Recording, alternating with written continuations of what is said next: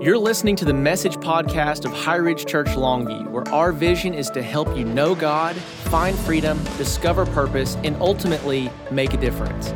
We are so glad that you're here, and we pray that this message impacts your life as you apply the spiritual truths from God's Word in practical ways. Let's listen in. You doing all right? Awesome, awesome, awesome. Greet our people that are watching online. So, High Ridge family, would you let them know how much you love and care for them? Hey, good morning. I'm glad you tuned in. If you're if you're inclined to do so, would you make sure you interact with the wonderful people that are other other end of that camera? So, hey, tell them where you're watching from. We want to we want to hear where this is going to, and then if you really like it, go ahead and share it with your friends. I say share it on the front end because if you don't like it, you've already shared it, and I've already won. Luke Luke chapter two is where we're going to go to today. Luke chapter two. I think God's got something powerful to speak into our lives as we turn our hearts to His Word. As we're turning to Luke I want to just say thank you for your generosity. Many of you are standing behind us financially. It means the world to us that we're able to do so much for God's kingdom and for people that have a lot less than what you have because of your generosity. So let me just say thank you. Thank you, thank you. It means the world to me. It means the world to a lot of people that are affected by your giving. So thank you for that. So, Luke chapter 2, I want to get into a message today for some people that know we haven't arrived yet. Some people that know we're, we're not quite there. I'm in process. You're in process. Today's message is called God of the Grind. Somebody say, God of the Grind.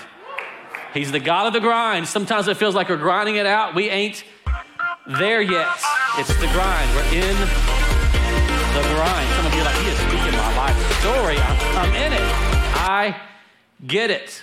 So, as we're turning our hearts to Luke chapter 2, um, we're talking about living in between, in the space before we get to the there. If, if I was inclined, I would have just titled the message, Are We There Yet? Because that seems to be, that seems to be at some point uh, when the car was invented, it seems to be like that was the phrase that every kid learned really, really quickly that still carries on to this day. Are we there yet? And so I grew up uh, as, a, as a pastor's kid, traveling with my dad and traveling with our large family. And man, we, uh, we were constantly on road trips in a station wagon that I wouldn't put my worst enemy in. The station wagon went on nothing, nothing but faith. Nothing but faith. And that, uh, how many people remember there was a time before seatbelts where you could sit in the back? And most of our road trips were focused on the back window, just watching, and you see the truckers coming, you're doing that. Remember that? Remember that? You do that to the truckers, mama, then your dad would freak out. What's he honking at me for? And you're like, yeah, let's do it again, two for two, see what happens. That's the fun stuff, right? And you start saying that to your parents, and at some point you realize, I am the parent now, and I hear that. Are we there yet? Are we there yet? We miss the beauty of the journey. I think we live in a society where we are obsessed with arrival. We're obsessed with being there, getting the breakthrough, getting to the goal, achieving something, and we miss the beauty of the journey. We miss the beautiful nuances, the parts of life where God works things out of our character. We miss the beauty that is found in the grind. We want instant mastery. And we see this happening in our children and our children's children. They want to, uh, to be as good as they see on YouTube and as good as they see on TikTok. And people that have worked for years to master something, we see the, the frustration that happens within our children and grandchildren when they're, they, they're not as good as these people that do these things that have practiced for years. Like, well, I should be able to do this because they did it. You know, there are things that I thought I was really, really good at until I saw somebody better. Things that I thought would be easy for me until you see someone, but it really is easy for them. And the difference is they practiced. I just thought I was a genius, nobody else. I remember the first time I saw Rubik's Cube, and I'm like, how hard could this be? Six sides, a few colors, not a big deal at all. Then you scramble that thing up, and 15 minutes later, I'm pulling stickers off the side. Anybody else ever pull out the stickers? Come on. Like, look at, look at how I fixed it. And you're like, why is there a bunch of hair stuck to the side of it? Like, don't worry about that. The colors are on the right sides. I remember the first time I played in a high school baseball game. I thought I could play baseball. I thought I was pretty good. And I'm telling you, there's a difference between playing with your buddies in a rec league when you're a teenager and then playing in a 5A high school. Like I saw something I'd never seen before. It's called a curveball. And that, that's, that's witchcraft. that's witchcraft. And I, I couldn't hit it, very much like the Phillies last night. Somebody say amen. Don't act like y'all weren't cheering for the Astro. Me and Pastor Chris were cheering for the Phillies because we believe that he's the God of the underdog. And we're probably the reason why they didn't win. You ever been in a place where you feel like, God, if I was just there, if I could just get here, if I could just arrive, if I could just get to the place where it feels like I got breakthrough. Are we there? Yet. As we're turning our hearts to the, to, the, to the truth of God's word, I want to speak to some people that don't have the breakthrough yet, don't have that moment where things have gotten clear, don't have that prodigal that has returned home kind of moment, don't have that moment where you're like, I'm praising God instead of believing in God. I'm trusting in God. No, that trust has turned into, I saw God do it. You know, we're walking by faith and not by sight. What happens when it's no longer faith because you saw the breakthrough? That's a good time. I love it. I love when miracles happen. They happen. But more often than not, we find ourselves in the grind.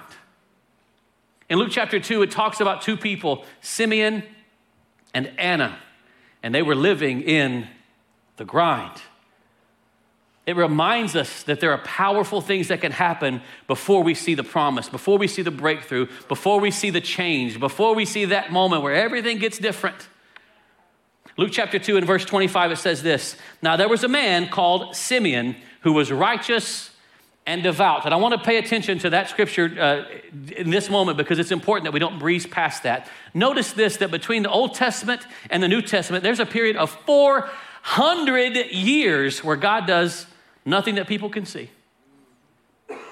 Simeon is waiting on the promise to be fulfilled and has waited for so long. His entire life, he's waiting on God to do the stories of what he had heard about in the Old Testament from year to year to year to year. God, when are you going to bring these things to pass? But it says in that moment, even though he hasn't seen God do anything, no one's saw God move in miraculous ways in 400 years, he's still righteous and devoted to the Lord. There's a powerful message in just the righteousness and the devotion that can happen even when you don't see the promise fulfilled. Come on, somebody say amen. There's something powerful that can happen in our lives. He was righteous and devout, and he was waiting for the consolation of Israel, and the Holy Spirit was upon him. It had been revealed to him by the Holy Spirit that he wouldn't die before he had seen the Lord's Christ. Moved by the Spirit, he went into the temple courts. And when the parents brought in the child Jesus, Simeon took him in his arms and he praised God, saying, Sovereign Lord, as you have promised, you can now dismiss your servant in peace for my eyes have seen your salvation. I got to see it. Your word came to pass. He said, I can go in peace. You fulfilled your promise. But it doesn't just end there. It talks about a woman named Anna who was also living in the grind, waiting for God to move and to do what he had promised to do. Look at this. So there was also a prophetess, Anna. She was very old and she had lived with her husband for seven years after her marriage and then was a widow until she was 84. But she never left the temple but worshiped night and day, fasting and praying. Coming up to them at the very moment, she gives thanks to God and spoke about the child to all. What a powerful testimony of those that were living righteously and devoted to the Lord in the middle of the nothing. And they get to see and hold the baby Jesus. They get to see the promise fulfilled, the consolation of Israel, the hope for all mankind revealed to the people that were willing to do well in the midst of the journey between here and there. We are a people that are obsessed with the then.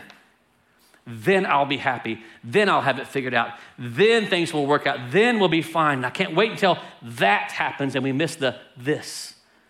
We miss the power that is had in this moment with our Lord. There are four things that I want us to understand about the God of the grind today. Four things that are going to be important for us to know as you're grinding it out, as you're waiting for that next season when God breaks through. If you're standing in faith today, if you're standing in a place of hope, if you're having to trust God for the outcome when you don't see it, this message, this is for you. So turn to the person on your left and say, This is for you. Turn to your second choice and say, This is for you too. You, you need this. How do we get through the grind? I say, don't give up in the grind. That's where coffee comes from. Somebody say, Amen. I want to give you four keys that I think are incredibly important as we can pull these things out of this story today. Getting through the grind. Here's number one uh, the grind is a season, it's not a destination. If you're a note taker, you might want to write that down. The grind is a season, it's not a destination, it's not a place to stay, it's seasonal. Here's the thing that we know about our God God is a God that is a generational God, and He's a God of seasons. It says in Ecclesiastes 3 that He makes everything beautiful in its time. Everything has a time, everything has a season. God made a season for you. For some people, you're like, it's not my season yet, but it's coming. For other people, like, I had my season, and I want another one. He makes all things beautiful in its time. For some of us, you're like, hey, I'm going to be beautiful. It's just not time, right? it's not my time. God's a God of seasons. Why is it so important to remember that? Because if you don't recognize He's a God of seasons, you get stuck there. It becomes your identity. It becomes a place where you stay in the grind. Now, back in my day, uh, we used to have a commercial that would come on television that we would that we would uh, make fun of, and it was the Dunkin' Donuts guy. And for those of you that know what I'm talking about, you remember there's a guy that it shows the clock at 4 a.m. and he wakes up out of bed. And time to make the donuts. And you got this shuffle that's going on as he walks over to Dunkin' Donuts and turns the lights on and turns the fryers on and gets the dough ready for all the people that want their donuts first thing in the morning. Some of you are like, we need to have donuts at this church. That sounds really time to make the donuts. Living in the grind. Time to make the donuts. This is a person that reflects a lot of our attitudes as we approach seasonal change. Seasonal. It's moved from just becoming a season to a destination. It's part of who I am now. I've identified with the grind, so now it's like, I, I hope God does something, but I don't know. And I just don't know if I'm ever going to see God do anything. I'm just stepping out in faith. Time to trust God again. And time to believe God for another miracle. And hopefully at some point we're going to see revival. Time to make the donuts. Time to pray. Has it come to that? And it's become an identity. Stuck in the middle of the grind. And now the grind has become our identity. Let it never be said of us that we don't embrace the grind. We don't embrace the journey. We don't recognize that even though I haven't arrived yet, God's still God. And He could still move at any time. This could be closer to the end than we've ever been before. The grind is a season, it's not a destination. Here's the thing that we know you know, boats were designed to be on the water, and the problem happens when the water gets in the boats. Somebody say amen, right? What happens if the water keeps coming in? It's designed to be on the water. The water wasn't meant to be in the boat. What does it tell me? It tells me this that I can be in the grind without the grind being in me. How do I, how do, I do well in that season? I want to share this with you. This is something that I wanted to make sure that I, that I told you. I felt strongly from the Holy Spirit to remind you of this. You're going to have to take personal responsibility for your spiritual health. It is not anybody's responsibility to walk you out of this. Now, I wish, I wish that that was the case, that someone would, God would always use someone to come along and say, hey, just follow me, and this is the way that you do it. It doesn't happen more often than not. It's just you and your ability to trust God. I can be in the grind without the grind defining, defining me, without it becoming my identity.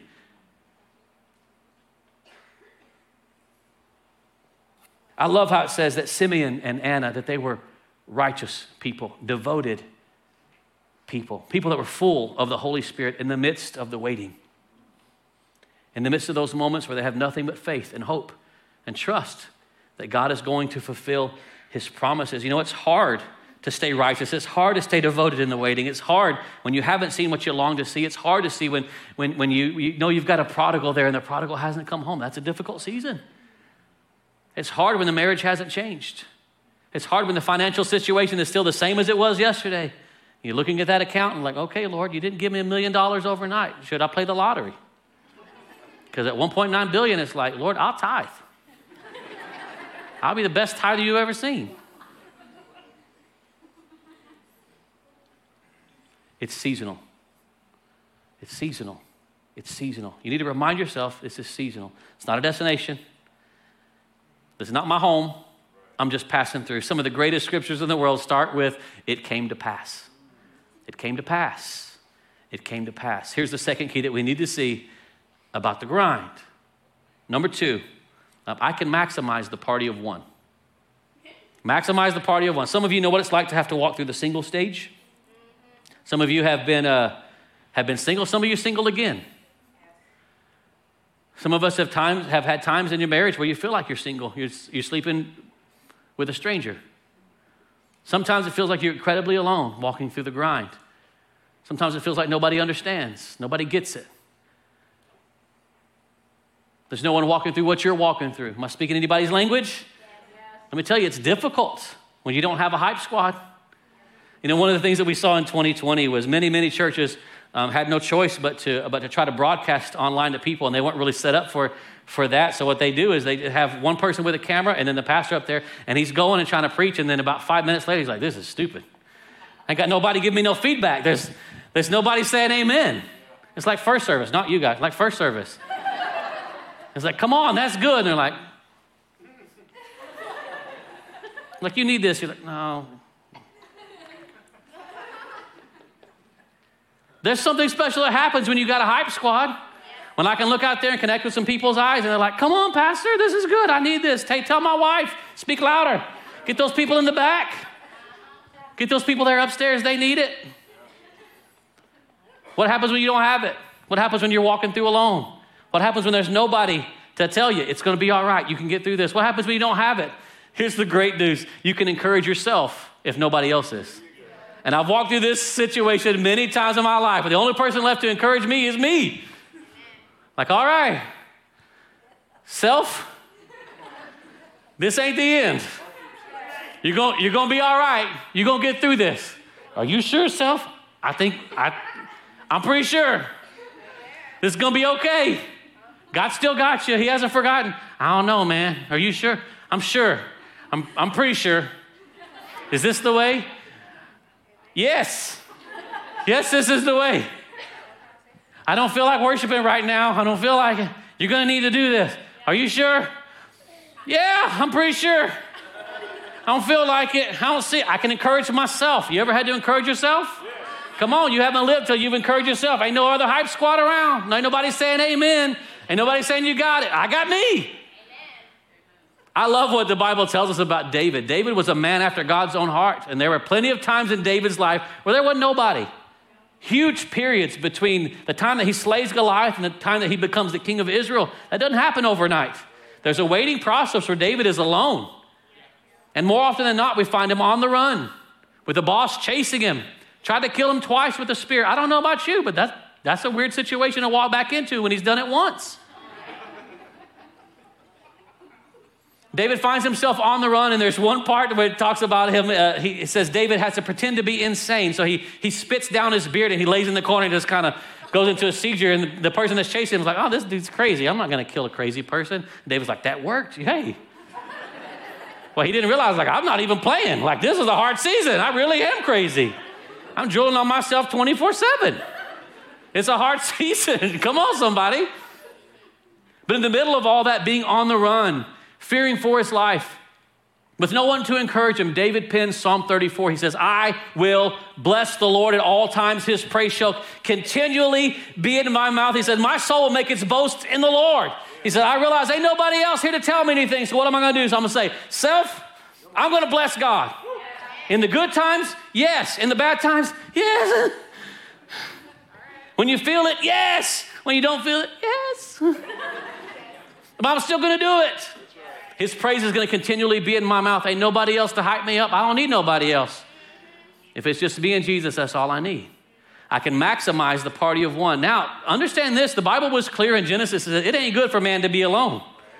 And we've done the best job that we can as a church to give you as many interactions with people as possible to make sure that you know that people love you, that you have value, have a purpose, you're seen here. And at some point, we're going to challenge you, we're going to push you to get in a group. You need people, and people need you. It's good for us. You saw what happened when we're all isolated. It ain't good for you, boo boo. It ain't good. Some of us are still paying the price of being alone. You alone too long. And we go all the time, oh, it's two people in here, and I just like to be by myself. And then all of a sudden you're by yourself, you're like, huh? I don't have nobody to make fun of. who, who am I going to reject? Right? We need people. But there are some advantages to being in, in the party of one stage. There's some advantages. spiritual and, and natural. Here's, the, here's one advantage it's cheaper. It don't cost a lot when you, hey, party of one. It's cheaper. Number two, you ain't offending a lot of people when it's just you to argue with. Right? You don't have to ask for permission from nobody. It's just, it's just me. Do you want to do it? I give myself permission. Like, there's some advantages. And you can also encourage yourself in the Lord and recognize ain't nobody here to discourage me. And I'm not going to let myself be discouraged over what I'm thinking. I'm going to make my boast in the Lord. I'm going to let His praise be in my mouth. I'm going to encourage myself in the Lord. If no one else will do it, I'll do it. And I will maximize party of one. It turns from a pity party to a praise party with the fruit of my lips. I want to remind you this that the grind is not the sideline. Oh, when that happens, then I'll be in the game. Then I'll start praising. Then I'll give God glory. Then I'll get into agreement. Then I'll tithe. Then I'll praise. Then I'll let God use me. When I get this settled, when I get that. No, no, no. The grind is not the sideline. There are amazing things that can happen in the middle that don't happen in any other season. Things like faith and hope and trust and perseverance. Words that we throw around a lot. Nobody wants to do them until that's all you got is faith and hope and trust and perseverance and grinding it out. Some of us are like, what kind of church is this? All talking about grinding? Yeah, we're bumping and grinding. I don't know. we're redeeming it, we're taking it back. Can he say that? I don't know. The jury's out. It's a gray area. Here's number three. What can I do to get through the grind? Here's number three I can do it with excellence. What do I mean by that? By the excellent spirit. An excellent spirit. That means no matter what life may throw at me, no matter what God may have me walking through, no matter what my circumstances may be, I can check my attitude. I can check my attitude. I love the story of Daniel. The Bible says that Daniel was a young man taken into captivity, but he served at every season of his life with a spirit of excellence. Everything that he did was excellent, as unto the Lord. The Lord gives us that story in Joseph as well. His brothers throw him into a pit when he has a dream, and his, his brothers sell him into slavery, and he gets taken by, by a caravan into, into Egypt, and they make him a slave. He gets accused of rape, and they throw him into prison falsely. And at every season, from the pit to slavery to prison, we find him with an excellent spirit. You cannot keep him down. That's a choice that you make to have a spirit of excellence. I think most of us think that in, in the grind, in the journey, in those moments where we're having to wait, that all I got to do is accomplish these things. If I can get these things done, then God will bump me up to the next level. No, no, no. It, it really is a lot more about your attitude. Let me say it this way the Lord checks my attitude over my productivity. It's more about how your heart is versus what you're getting done. And I want to just challenge you today to think about the condition of your heart in the middle of the struggle, in the middle of the grind, in the middle of waiting for the breakthrough, in the middle of having to persevere. Think about the condition of your heart. You know, Shakespeare said, To thine own self be true. We say, Keep it 100. You kids may say, No cap. I'm not sure what that means. Here's what the Lord says Colossians 3 Whatever you do, work at it with all your, somebody say the next word. Heart. Look at it. He says, he says don't do it. He didn't say work, work at it with all your strength, with all your might. Get accomplished all you can get accomplished. He said, no, do it, do it with your heart. Do it with your heart. What would be the difference in your job if you weren't working for a human boss, if you weren't even working for yourself, you weren't working to produce, to produce, to produce, to get through, but you're doing what you do tomorrow morning with all your heart, doing it as unto the Lord? not for a human master. What would, what would change if I'm doing this with my heart? If you put your heart in it. These are the things that God honors. These are the things that God sees, things that people may not ever see, but God sees. These are the things that make a big difference when you're grinding it out, when you're having to press through. God looks at the condition of your heart. And this is where I see as the, one of the greatest failures of Christians in the workplace. Where's your heart? What's the condition of your heart? I'm just waiting on God to reward me. Like, you're going to be waiting a while. How's your heart? And I say that and I pause and I, and I say it over and over again because I want you to see the importance of what the Lord is saying to you. Do what you do as unto the Lord. Do it with all your hearts because God rewards things that others might never see. And here's the thing I want to remind you hey, God knows how to bless. Make no mistake, our God is, He's an amazing God. We say He's, he's Jehovah Jireh, not Jehovah just barely. Some pastors said El Shaddai, not El Cheapo. And I like that.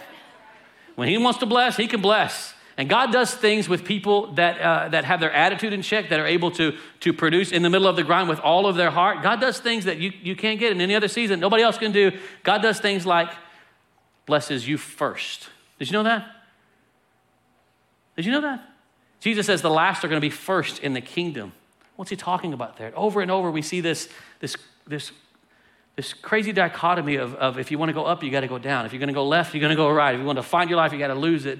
Here's the thing those that persevere, those that walk through the tough seasons, God says, I'm blessing you first. Before anybody else sees it, I'm going to show it to you because your heart's right. You serve a God that knows how to take care of things. And he likes to bless those who have great attitudes with the first. We see this in the life of Joseph when Joseph is, is, uh, is being used by God, keeping an excellent spirit. The Bible tells him that God gives Joseph dreams and he sees things that are about to happen before they happen. And he takes that same knowledge and, and that spirit of excellence, he takes that, that relationship with the Lord into a position of great power over Egypt. And he tells them this, there's about to be a famine, and that it's only going to last for seven years. And after this period of seven years ends, there's going to be a time of, of this, there's going to be a time of that. And he begins to speak things before they happen. God reveals to him things first. Here we see in the story of Simeon. You know, we think in, in terms of the Christmas story that the, the wise men get to see Jesus first. That's not what the Bible says. The Bible says when the wise men approach the house that they, they see the child. This is a, a word in the original language that tells us that Jesus is about two. He's, he's a child. But here, they're bringing him to the temple to have him circumcised. He's eight days old. So long before the wise men get to see, Simeon gets to see. Why? Because his heart's right. He's been devoted to the Lord, he's understood the God of the grind. He's waiting for the consolation of Israel. He's led by the power of the Holy Spirit. And here's Anna, 84 years old, standing in the presence of God, saying, Lord, someday. And all of a sudden, God says, It's today. And you get to proclaim the risen King. You get to proclaim the Messiah. You get to proclaim the goodness of God, the promises fulfilled. You get to do it first. Amen. And she goes everywhere and tells all the people, Hey, He's here. It's a boy. And what a boy. God loves to reward those who keep their heart right in the middle of the grind. Here's part number four as I finish up with this. This is, uh, this is the main burden that the Lord's given me this week to share with you. And I want to make sure that you see this. Number four, getting through the grind, I'm going to have to lean into the Holy Spirit. Now, there are things that you can do. You can encourage yourself. You can remember this is a season, it's not a destination. I can have an excellent spirit, I can check my attitude, but at some point, if you're not leaning into the Holy Spirit, you're going to get stuck in the grind. Notice this that it says that Simeon was full of the Holy Spirit. It says this in the original language that the Holy Spirit rested upon him. Remember this the Holy Spirit doesn't come on everybody else until Acts chapter 2. Simeon gets it first. The Holy Spirit's given a little preview. And Simeon gets to, gets to live and operate being moved by the Holy Spirit. People like Anna are prophetess, speaking things that God is saying because their attitude is right. They're led by the Holy Spirit. Lean into the Holy Spirit. How do I do that practically? I think many people today have no idea how to interact with the Holy Spirit. How do, I, how do I get to the place where I'm led by the Holy Spirit? I want to tell you that the Bible puts the cookies on the bottom shelf and tells, it tells us one word. How do, I, how, how do I get to a place where I'm led by the Holy Spirit? Here's one word you ask. Ask. Know, there's a prayer that's been prayed since the beginning of the church, it's been passed down for centuries. One of the most original prayers that still goes back. It's rich in our history. Three words Holy Spirit, come. Holy Spirit, come. And it's powerful. It opens up things that no man could open, it closes doors no man could close.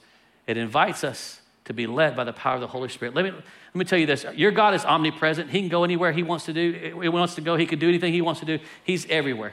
But the Holy Spirit wants to be invited. He's a gentleman. He's not going to override your free will. He said, You can go and you can grind all you want. Let me tell you this you're going to grind throughout your life either way. But it's better with the Holy Spirit. Because at least you're grinding the right direction. Come on, somebody. So let me say it this way if you don't need direction, comfort, blessing, or revelation, then you can grind without the Holy Spirit. That ain't my portion, no. Not, no, no, no. As for me and my house, we're going to be led by the Holy Spirit.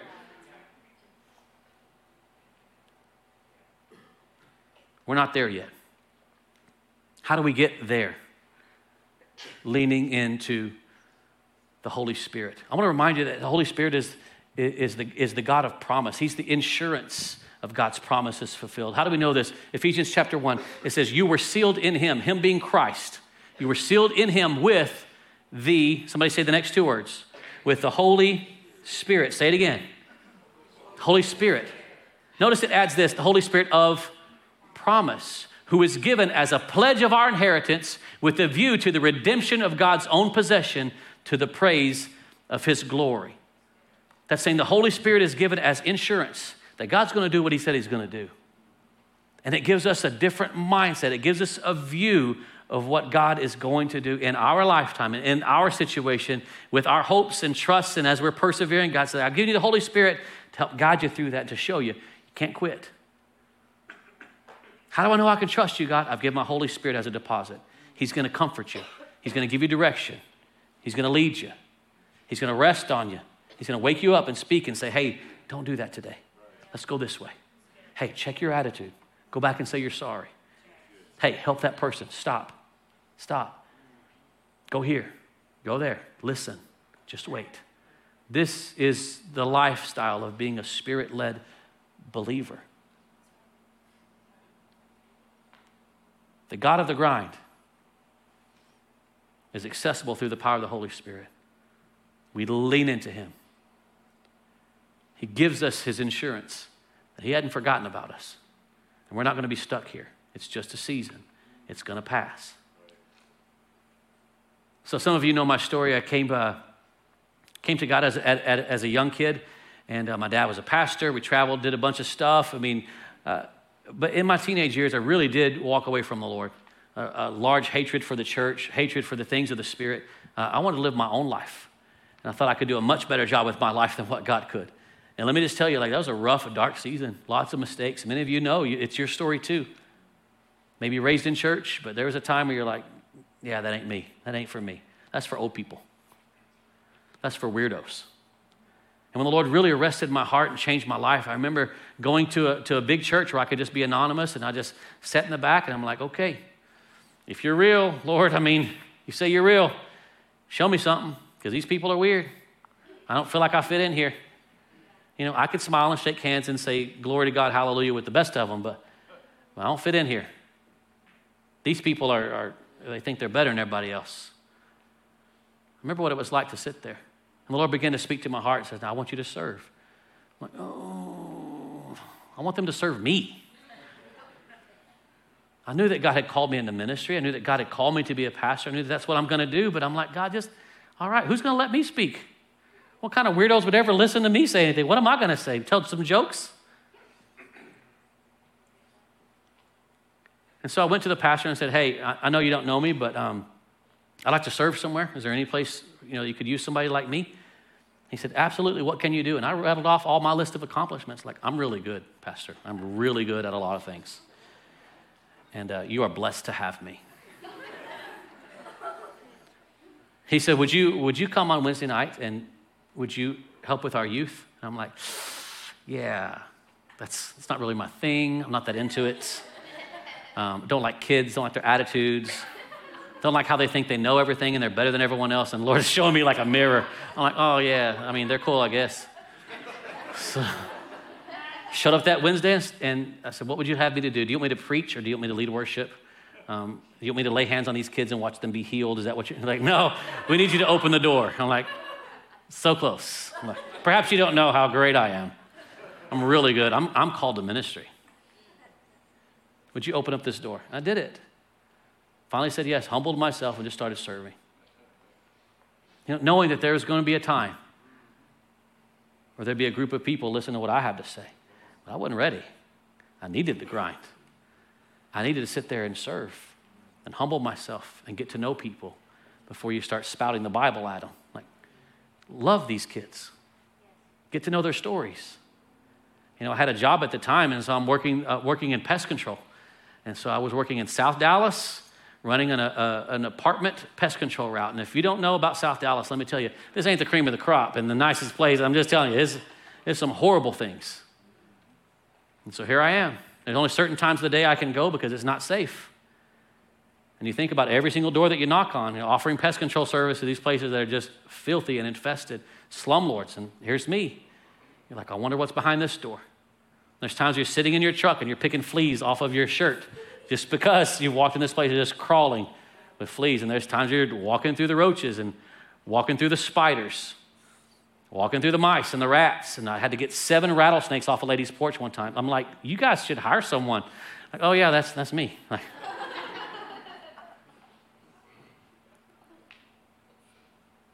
it's tough walking through that, thinking, God, I know you've called me to so much more. Is this this my calling? Is this what I'm doing? This is hard. I don't like this. There's another lady that was there that was sexually harassing me on the job. I was having to talk to her boss and said, Hey, I know I'm really good looking, and it's hard for people to take their eyes off of me, but, but to have to walk through that, I'm like, Lord, where are you? Have you forgotten about me? Like, nobody should have to put up with this stuff. That's not the life that I want to live. This, surely there's more than, than this. You called me to ministry. Why am I having to walk through this? You know, it's great what God can teach you in the middle of all that, of how to see people how He sees them, how He can love them when they're broken, when they're down and out and messed up and addicted and strung out and angry and deceived and full of hatred and bitterness. You can see some of the people, some people are at their worst. And God's like, I'm sending you right there. Because there's some point coming where you're going to be able to stand up here with this word and love people and love them. At that point, you don't hurt them, you, you help them. Help them to know the God of the grind. Help them to see what happens between the promise and the promise fulfilled. Tell them about my love.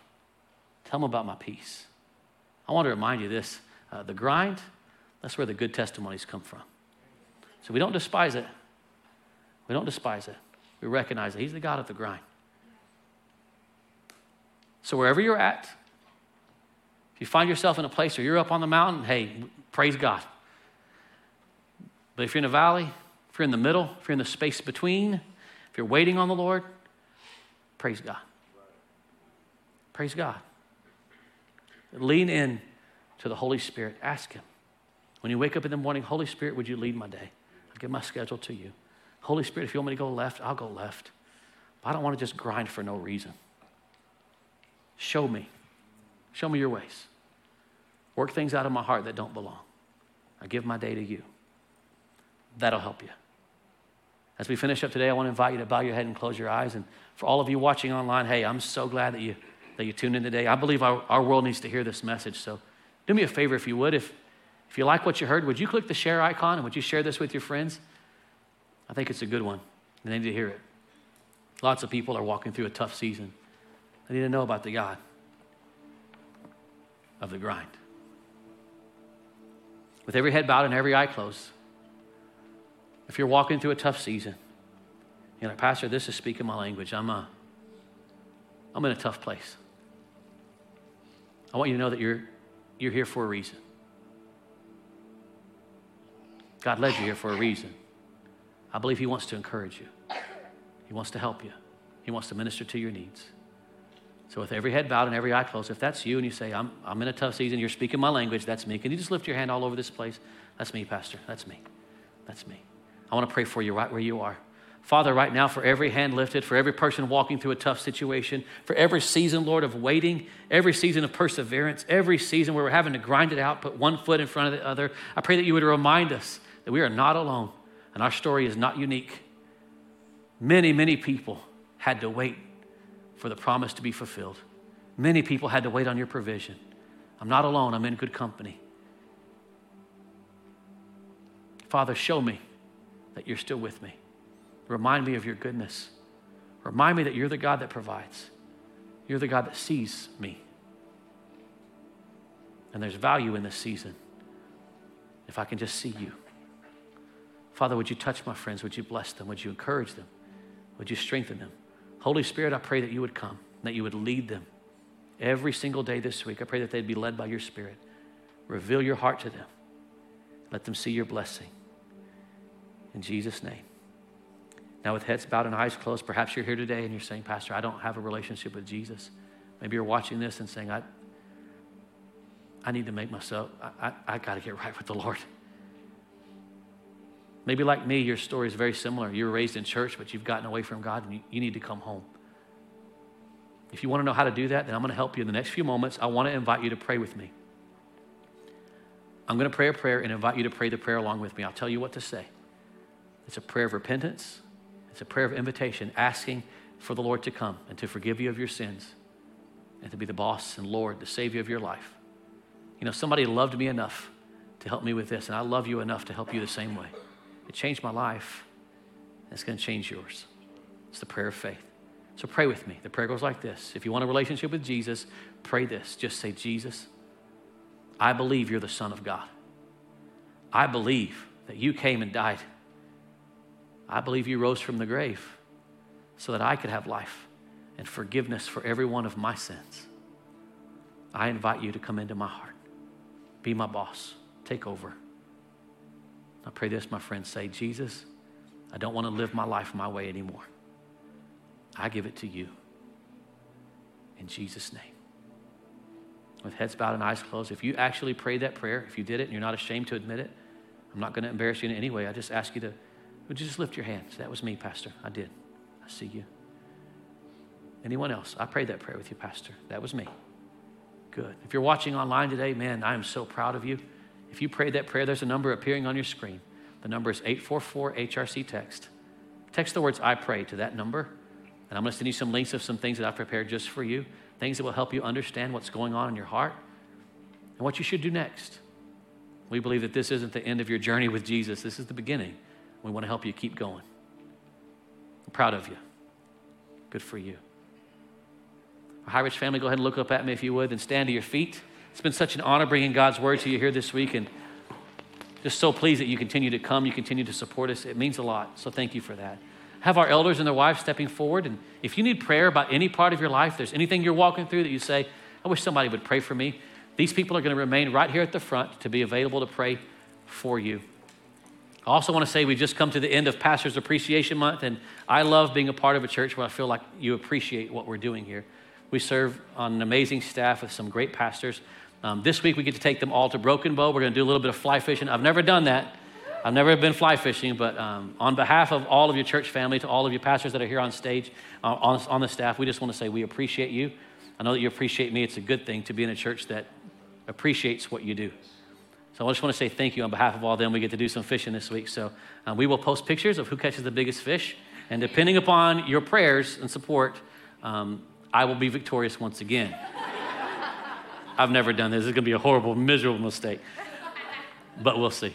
So, hey, let me just tell you, I, I love you. And I want to pray for you and bless you before we go. So, Father, I pray you bless my friends with an incredible week following after you all week long. Order their steps, Lord. Be with them, Jesus. In your mighty name we pray. And everybody said together, Amen. God bless you as you go. I hope you have an amazing day. Thank you so much for listening in today. Our prayer is that you are encouraged and strengthened by the message. If you haven't done so yet, be sure to subscribe to this podcast and leave us a review wherever you're listening. If you want to be a part of our online community, connect with us through Facebook or Instagram with the handle at HighRidgeLV, or you can check out our website at highridgelv.com. Lastly, if this ministry has impacted your life and you'd like to support its work, visit highridgelv.com/give. We appreciate your support and we're believing with you today for God's best in your life. Have an incredible week and we will see you next time.